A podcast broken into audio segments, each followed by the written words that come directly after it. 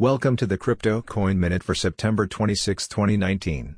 Current Bitcoin price is $8,353.35.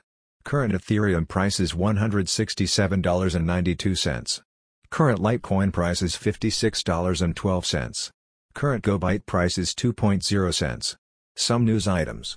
Bitcoin is the obvious choice if US government stops printing money, claims Shapeshift CEO Eric Voorhees. SoFi adds Ethereum, Bitcoin and Litecoin to its investment platform. Emsisoft releases bug fix for Bitcoin ransoming malware WannaCry fake. Thanks for listening to the Crypto Coin Minute. For suggestions, comments, or more information please visit cryptocoinminute.com. And if you have time, please give us a review on Apple Podcasts or Amazon. Thank you.